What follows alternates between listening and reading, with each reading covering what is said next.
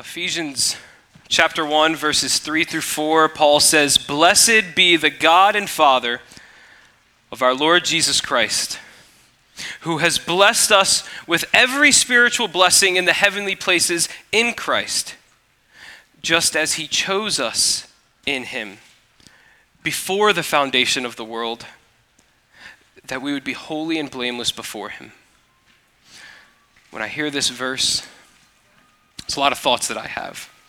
And I'm sure that when you hear this verse, there's a lot of thoughts that you may have. Some of them might be questions about what does it mean that God chose us? He chose us before the foundations of the world. And so, uh, some of the questions I want to pose for you that may have been in your heart or have been in the past and you've probably wrestled with or will wrestle with are how does God choose? What influences his choosing? And why does he choose us?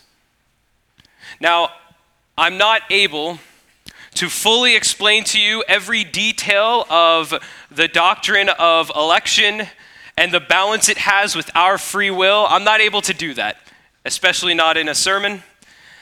What I am aiming to do is answer these questions from the Word of God on how God chooses, what influences his choosing, and why he chose us. Now, throughout the Bible, we, we see many men and women that God has chosen for a specific purpose and task that was much mightier than them. We see example after example, and we can relate with that because God has chosen us, who, like these men and women, are inadequate unqualified, and unlikely.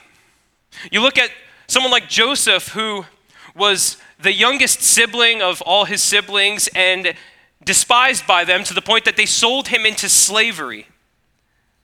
Yet God chose this man to lead Egypt through a famine and lead over his brothers. He was unlikely. Moses had a stuttering problem a speech impediment, yet God used him to free the Israelites from Pharaoh. He was able to yell out, Let my people go. God is yelling to Pharaoh. He was able to speak on behalf of God, though ahead of time was unqualified. Rahab was a prostitute, yet God used her to save Israelite spies. And in fact, Rahab is part of the genealogy that leads up to Jesus. Through her lineage comes the Messiah, a prostitute. The apostles were known for being untrained, uneducated men. I'm not claiming this about them, this is from the book of Acts. They were untrained, uneducated. Farmers, fishermen, tax collectors, yet God uses them to start the church. The Apostle Paul was a murderer of Christians. That's why he calls himself the chief of sinners. I'm sure that he felt a lot of what you heard Peter Cook share in his testimony of, I look back in shame for those days. Yet God used the Apostle Paul to disciple many, to evangelize to thousands, and to write part of the New Testament that we use today for instruction. God has consistently, throughout history, chosen to use unlikely, unqualified, inadequate people for a purpose that was so much greater than what they thought they could do. And, church, I come as an example of that today. I am an unqualified, inadequate man. And the Lord has chosen me to be able to preach His word. And I pray that He would be glorified as His word is preached because it is far beyond me. Church, if you're a believer in Christ, you have been chosen for a purpose that is much greater than what you think you can do. Here in 1 Samuel 16 is where we're going to plant today. We've been going through the, the book of 1 Samuel uh, as a series in this church. And so you're probably wondering, Greg, when are we getting to that book? We're getting to it now. So turn your Bibles to 1 Samuel chapter 16. And leading up to this point, we know that Saul has been king over Israel and he has failed as king. He has disobeyed God, rejected God on multiple occasions, and so the Lord rejects him from being king. And here in 1 Samuel 16, he chooses for himself a new king, and that king is David. And so we're going to see another example in this text of how God chooses. I'm going to read these verses after I pray, and then we'll get into the text. Let's pray. Lord, I want to thank you for bringing us all here. Thank you that you are so good to us and gracious to us when we do not deserve it. Thank you that you have set for us examples throughout all of history of how you have worked in mankind, and we get to see that beautiful work. Lord, open our eyes to see how wonderful it is that we are chosen and how good you are today. Let your words speak and change us to love you deeper and take all the glory. Lord, we praise you and we pray all these things in Jesus' name. Amen.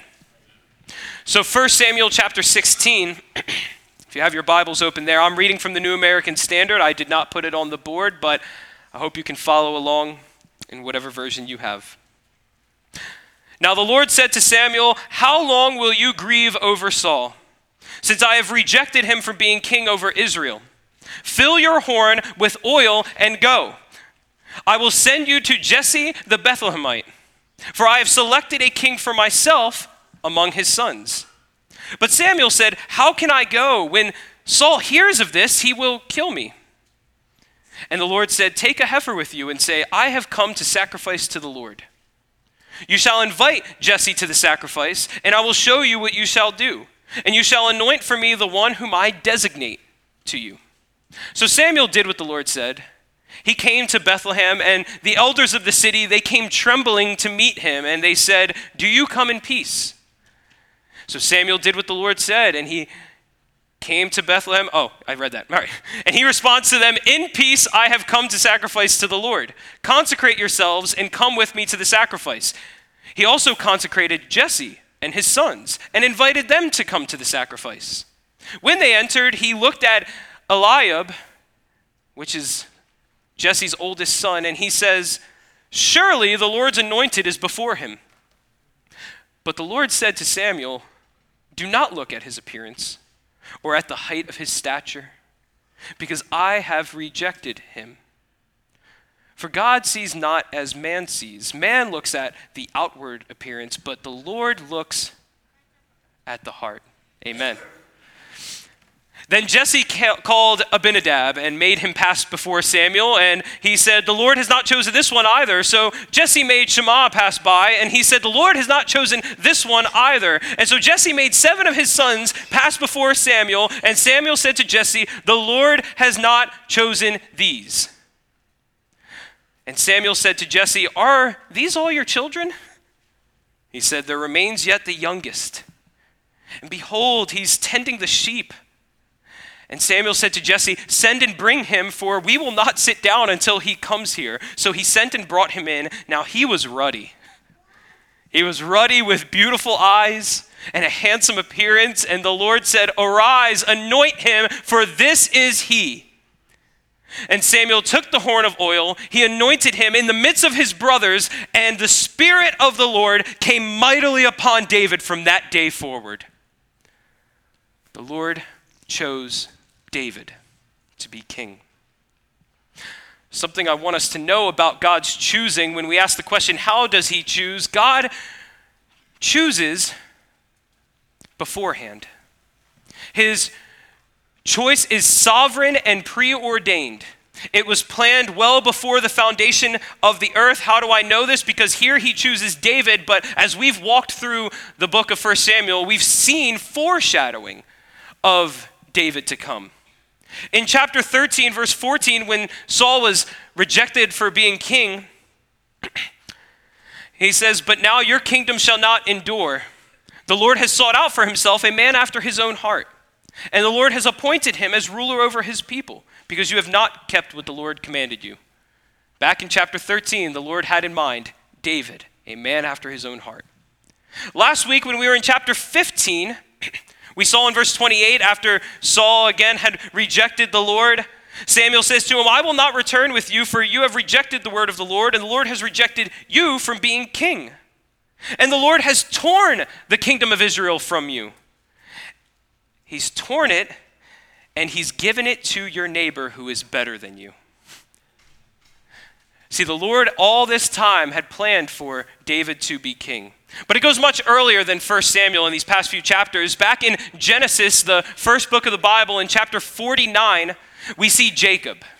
Now, Jacob is the man who has 12 sons, and those sons become the tribes of Israel. And so, God's chosen people, Israel, their tribes came from Jacob. And so, at the end of Jacob's life, the Lord gives a prophetic word to him that he speaks blessings and curses upon each of his children that represent how the tribes are going to live.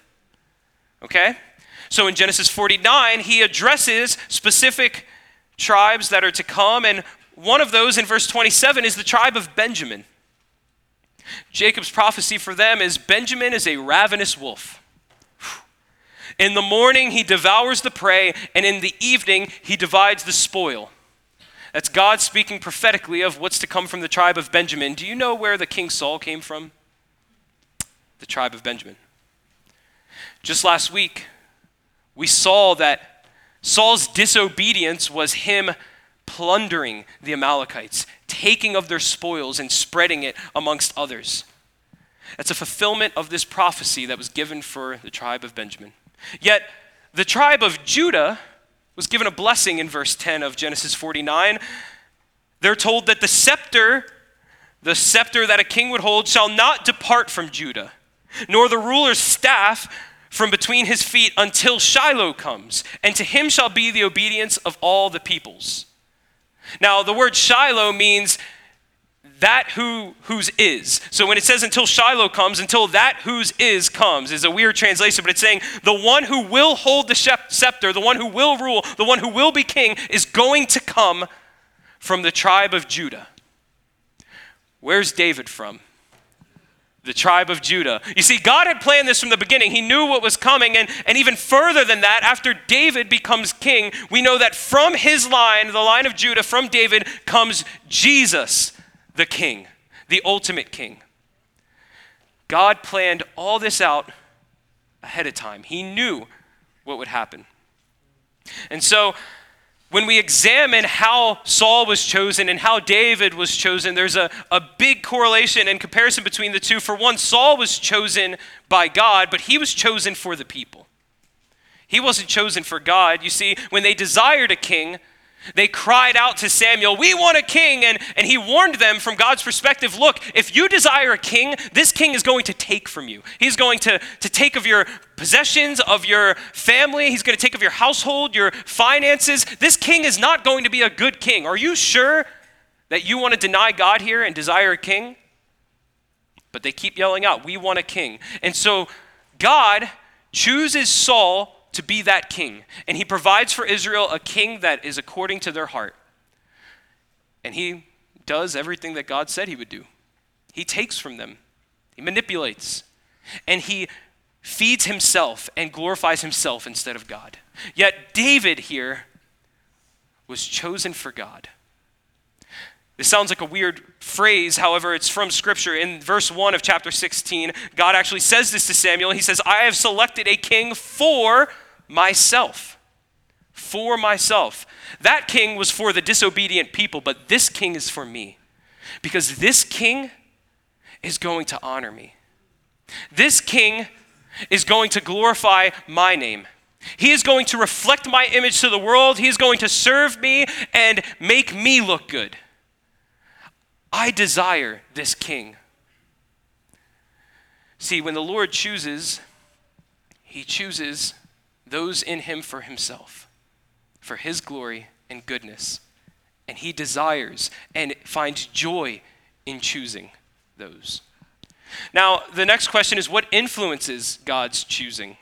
Uh, you know, we've stated that beforehand he chooses. However, does he do it by random? This is one of those questions that we come across. Does he just by, all right, this person might come to me, this person might not. I'm just going to kind of roll the, the die and hope for the best. No, God had a plan. It was specific, it was intentional, and He chooses differently than how we would. In verse 6 of 1 Samuel 16. if you have your Bibles, make sure you're there. In verse 6, when Samuel first arrived and saw the sons of Jesse, he sees the oldest, Eliab. Now, Eliab must have been a big, strong, tall man, according to verse 7. He was tall in stature and structure. And when Samuel sees him, remember, Samuel is a pretty godly dude. He's got a lot of insight from God and he's seen how God works, yet he comes here and he sees Eliab and he says, Surely the Lord's anointed is before him. Because even Samuel is seeing the way that man sees from the outward appearance. He sees this oldest, strong son and he thinks, Well, God is going to choose a son from Jesse to be king. This has got to be the guy. He looks like he'll be a strong king. And the Lord tells him in verse 7 that is not the case. Do not look at his appearance or the height of his stature because I've rejected him. You see, God sees not as man sees. Man looks at the outward appearance. We can't help it, it's all we can see. We don't have the ability of searching the hearts, but you know who does? The Lord. And so the Lord looks at the heart. In Jeremiah 17, verse 10, God says, I, the Lord, search the heart. I test the mind, even to give to each man according to his ways and according to the results of his deeds. God can search our hearts. He tests our minds. He knows our deepest thoughts and desires. He knows who we really are. You see, when scripture talks about the heart, it's not talking about the internal organ, it's talking about our inner, deepest thoughts and desires. It's talking about what we really trust in, what we really love, what we really feel, and what we really think. Sometimes we don't even know our hearts that well. And that's why David, throughout the Psalms, if you notice, he, he repeatedly uses this phrase. He says, Search me, O God. Search my heart. Because he wants God to reveal to him where his love is. So God knows the heart, and it influences his choosing. I know this because David did not have the qualities that a normal king would have. When he's introduced to us in verse 12, he's introduced as someone who is ruddy. Have you ever heard that word? It's a weird word. He was ruddy. Now, the Hebrew here is, is kind of implying the word ruddy means kind of red in the face. It's used to describe Esau, you know, the red man from back in the day. That's what we call him. so he's ruddy. What this means is he's kind of tan from being out in the field. Remember, he's a little shepherd boy. He's young and he's out tending to the sheep, and there's sweat on his face, there's dirt on his face from being outdoors and working hard, and, and there's tan. And so he comes in and he doesn't look like a clean, shaped up king. He looks like a, a little ruddy kid out in the field because he was. He was young. He's also described as having beautiful eyes. Aw beautiful eyes. I'd feel kind of embarrassed if, you know, although it's a compliment, it feels kind of embarrassing to be described that way, right? And that's how David's described. And he was of handsome appearance. Now, at first, we're thinking, okay, so the Lord's describing David pretty well. Does that mean that he does look at the appearance? No, no, no. You see, this description is actually not good for a king. You don't want a pretty boy to be your king. You don't want a young, adorable, beautiful eyed shepherd boy to be your king. That's not who you envisioned to be a king, right? And that's not what Israel expected. When they chose Saul, when they wanted him, it's because he was the tallest man there. He was strong. He was buff. He looked like a manly man. He was older. That's what, that's what they wanted. They wanted someone who would win the battles, who would lead them well, who looked the part. David did not look the part. But God chose him not because of his appearance, but because of what's described of him in chapter 13 that we mentioned, that he had a heart that was after God's own heart. And so then we ask the question well, what is a heart for God? What is God looking for? If he's choosing according to the heart, what is it that I'm aiming for? What should I try to do with my heart to meet that expectation of his choosing? Well, first off, I want you to know that the heart God's looking for is not a perfect, pure heart. You can't accomplish that. I can't accomplish that. No matter how good I think I am, I cannot have a pure heart. In fact, because of sin, because of my flesh, my goodness is always going to be motivated by selfishness. That's why our, our good deeds are, are seen as dirty rags compared to God because even in our heart, when I do good things, apart from God, it's usually because I want people to accept me or to, to love me or I want to feel good or look good. But God doesn't choose a perfect heart or a pure heart or one that's already pretty good. He chooses a heart that is trusting in Him. That's what He wants. You see, when David's described as a man after God's own heart, what that means is David was trusting God. He was seeking God's heart. He was desiring Him. And he had a heart of repentance. We know this because it's on his sleeve throughout all the Psalms that he wrote. David didn't hide his heart, he revealed it to God in his prayers, and we get to read that. When he cries out, even his doubts and his struggles Lord, I'm suffering. What's going on? Are you really there? Are you listening? His heart's open, but then after all that, he always says, Lord, I trust in you. I don't get it. I don't understand it, but I'm trusting in you. God, you are the rock of my salvation. He never trusted in himself for salvation, he always trusted in God, the one who saves. And so, what God is looking for is a heart for Him. Now, there is a difference between David and us because we have Jesus. See, David was putting his trust in Yahweh and the instructions that he gave and the promise of a future Messiah. He was putting his trust in those things, but we have the Messiah himself has already come and given us the free gift that is offered to us of eternal life. You see, in Ephesians chapter 1, which we read in the beginning of the service, when God talks about choosing us, he has a specific way of phrasing it. Paul says he chose us in him. Who's the him? Jesus. God chose us in Christ. What that means is those who are in Jesus are the ones who are chosen. They're, those two have to be compatible, they cannot be separated. God does not choose those who do not have faith in Jesus. Now, I don't fully understand this. Let me be clear. I don't fully understand in what part God ahead of time had chosen me, yet I have to put my trust in Jesus. But I know that both of these things are accurate in Scripture and true of God. That He chooses us beforehand, but He never chooses anyone who doesn't put their faith in Him. And so He's looking for the heart that is a heart that is trusting Him for salvation, trusting Him for the forgiveness of sin, turning away from sin and seeking and desiring Him. So, believer, if you're here today and you're confident, I have put my trust in Jesus, I am in Him, I am His, you are one of the chosen. And if you're here today and you don't know that for sure, or maybe you're confident that you aren't in Christ, that you don't believe in Jesus, I want to encourage you on something. Those who God has chosen, He has called. You're here today because God has ordained it.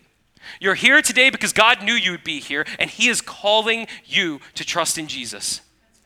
He is calling you to put your faith, turn away from your sins, trust in Him for salvation because He paid the price on the cross for your sins that you can't pay. And if you trust in Him, that free gift of eternal life is given to you freely. And then He gives you the Holy Spirit of promise as a sealing so that you know you're His. And once you receive that gift of salvation, you'll never lose it. It is yours. You are in Him. He's got you in His hands, and He is going to work.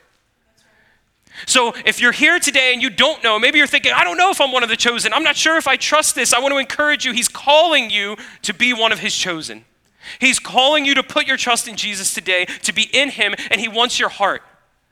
He wants your heart. He loved you so much that he sent his son for you. That's how much God wants you. And so, why does God choose us? That's a difficult question, right? We, we love grace, but it really puts a perspective on us of, of God, I can't understand.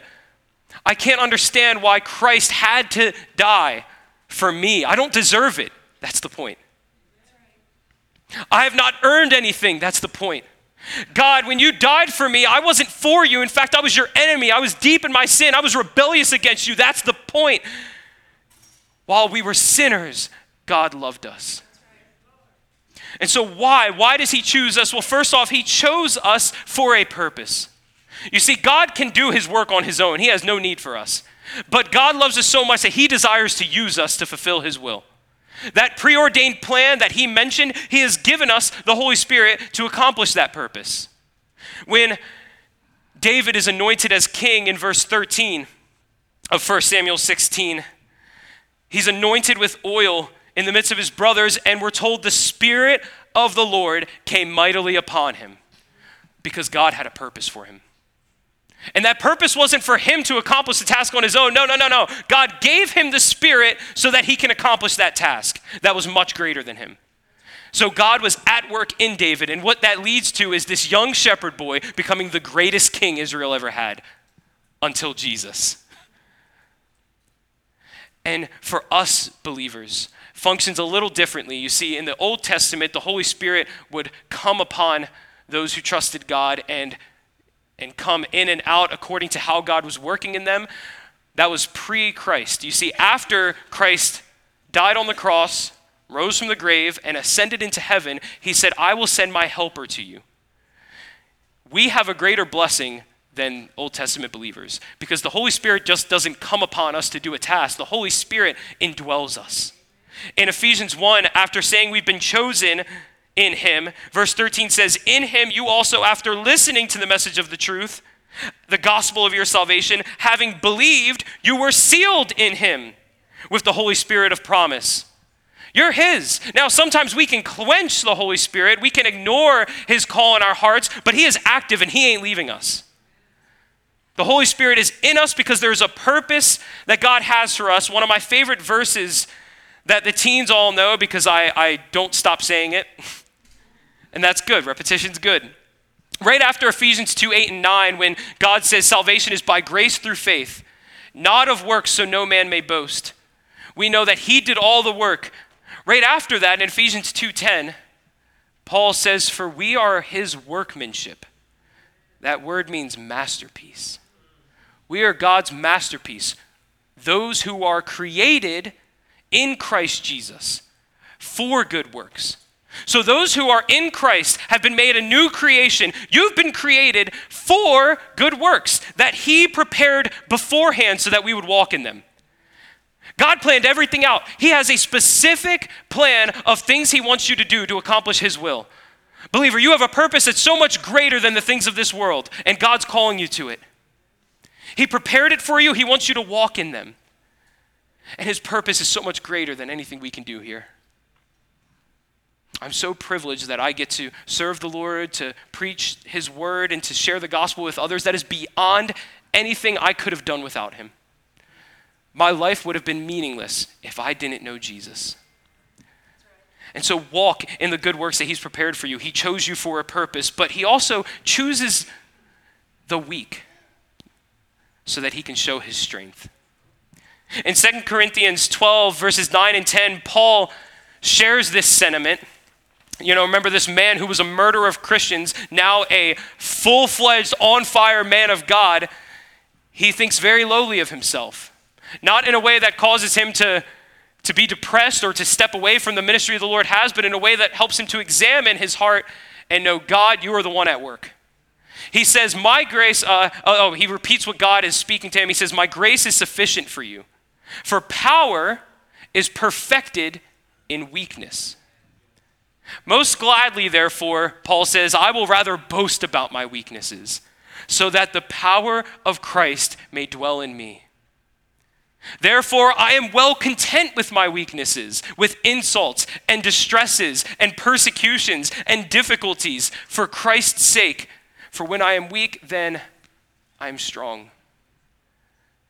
When we encounter hardship, when we see our weakness, when we're exposed to our sin, and a lot of times that causes us to feel this guilt that uh, causes us to run away, or when distresses come, when persecution comes. But remember, the Bible tells us to find joy in these things.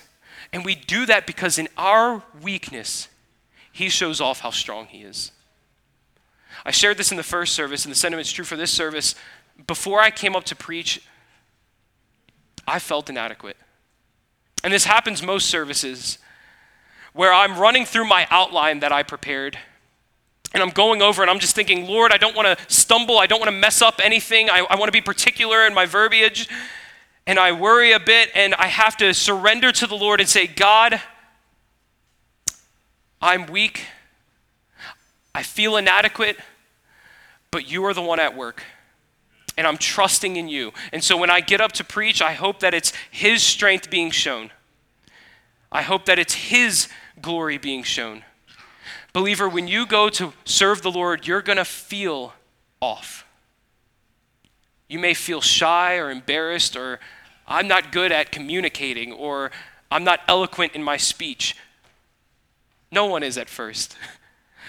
The Spirit is powerful, and His strength will be showed in you when you trust in Him. He chooses sinners to show how great His grace is. If we understand the depth of sin, we're able to see how deep His love is, because that's how, how deep His forgiveness goes the more that I'm able to dwell on. I know Peter mentioned in his testimony, he looks back in shame on the, the wasted years, but when he looks back, you know what he's able to see? What he mentioned in his testimony God's patience, his forgiveness, his grace. That is so much greater than my sin, it outruns my sin. That's how deep God's love is for you. He wants to use those who are weak and sinners to show his strength and grace. So don't allow anyone to look down on your appearance. Don't allow anyone to, to look down on your capability. When I say anyone, I mean yourself too. Because I know that struggle to look down on myself and say, I'm not able to do this, or, you know, maybe I don't look the part, or my speech isn't clear, or I'm just awkward. And maybe you feel that or you feel downcast because of the way that others treat you. Don't let anyone look down on your appearance because you are a child of God. And those who are His are His indeed. He wants to use you despite you. Don't hold Him back. Submit and allow Him to use you, and He will use you for whatever purpose He desires to show His glory. Church, when we started this sermon, we asked three questions How does God choose? The answer to that question is God sovereignly chooses us beforehand. So then, what influences his choosing? Church, God chooses according to the heart. So have a heart for him. Lastly, why does he choose us? God chose us to show his glory, to show his strength, and to show his grace to a world that needs it and he will be glorified in it. Let's pray. Lord, you are good. And I don't mean that in a simple sense. Lord, you are the definition of good. There is no one like you, God. There is no one who's loved me the way you loved me. There's no one who's loved the people here more than you loved them. You loved them so much, you sent your own son to pay the price that we owed death. And you have called us to your calling, which is greater than anything this world has to offer. Lord, help us to see, to revel, and to dwell on how good your love for us is. And to not run away to the things of this world or to any kind of anxiety or stress or worry, but instead, Lord, to run to you, the author and perfecter of our faith because ahead of time you loved us and chose us. Call us to you today to serve you and glorify you and show your grace to the world. We pray these things in your Son Jesus' name. Amen.